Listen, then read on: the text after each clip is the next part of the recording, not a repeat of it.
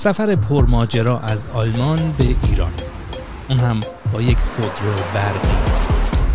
مرزم بستن یک ساعت مثل اینکه میرم نهار با الکس صبری در کلن قرار گذاشتم تا بیشتر از چالش های سفرش به ایران با خبر شوم. سلام. خوب هستی؟ خوش آمدین خوش آمدین مرسی. خیلی ممنون. بریم یه دور بزنیم. بریم. بریم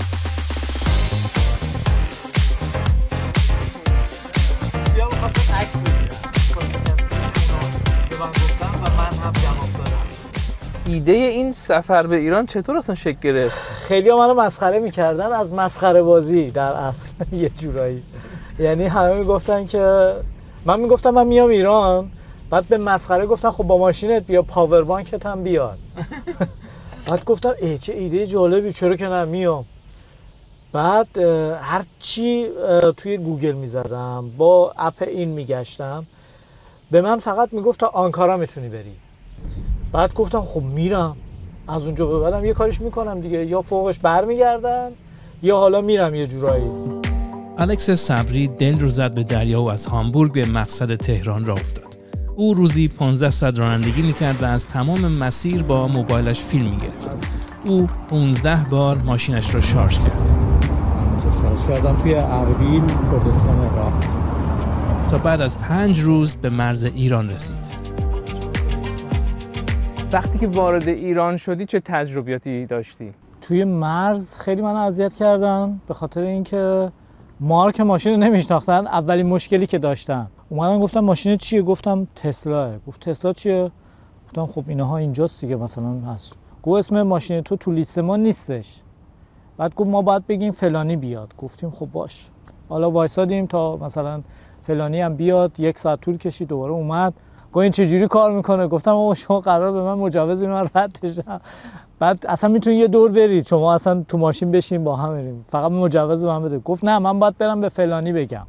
بالاخره بعد از هفت ساعت معطلی او وارد ایران شد. اما متوجه شد که هیچ جا نمی‌تواند ماشینش را در فضای عمومی شارژ کند تا به تهران برسد. بنابراین سراغ فامیلش رفت. هماهنگ کرده بودم توی ایران. رفتم خونهشون خونه یکی از آشناهام توی پیرانشهر.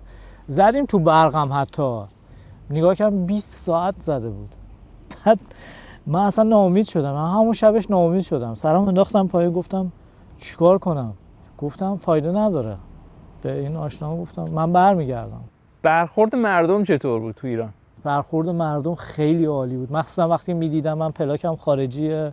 بعد می اومدن پیشم. حالا بعد می اومدن می‌دیدن ای قیافش ایرانیه.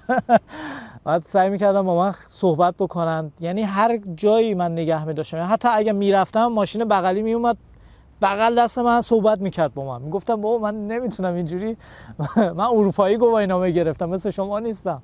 بعد پلیس هم یه جا داشتم می‌رفتم تو جاده همین مسیر پیرانشهر که داشتم می‌رفتم. پلیس با چراغ قرمز و آبی اوی اوی اوی اومد جلوی من.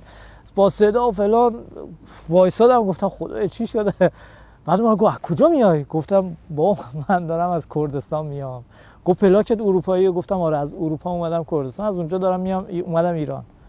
این چه ماشینیه؟ چیه؟ چه جوریه اه، تو ماشین نشستن یه چند تاشون هم عکس گرفتن. بعد از اون الکس صبری تصمیم گرفت که تنها بعد از یک روز به سمت اروپا برگردد. سفر بعدی با ماشین کجا خواهد بود؟ سفر بعدی می‌خوام برم وارشو. خیلی دوست دارم برم وارشو. وارشو رو من خیلی شنیدم. ولی بعدش دوباره ایرانه. چون من سفرم ناقص بود یعنی کامل نبود. و سفر می‌دونم دیگه چی جوری برم. چی ببرم چی جوری برم چی کار بکنم. سفر بعدی من حتما بعد از وارشو حتما تهرانه. حتما. حالا الکس صبری دنبال همسفری است که او را در این چالش همراهی کند.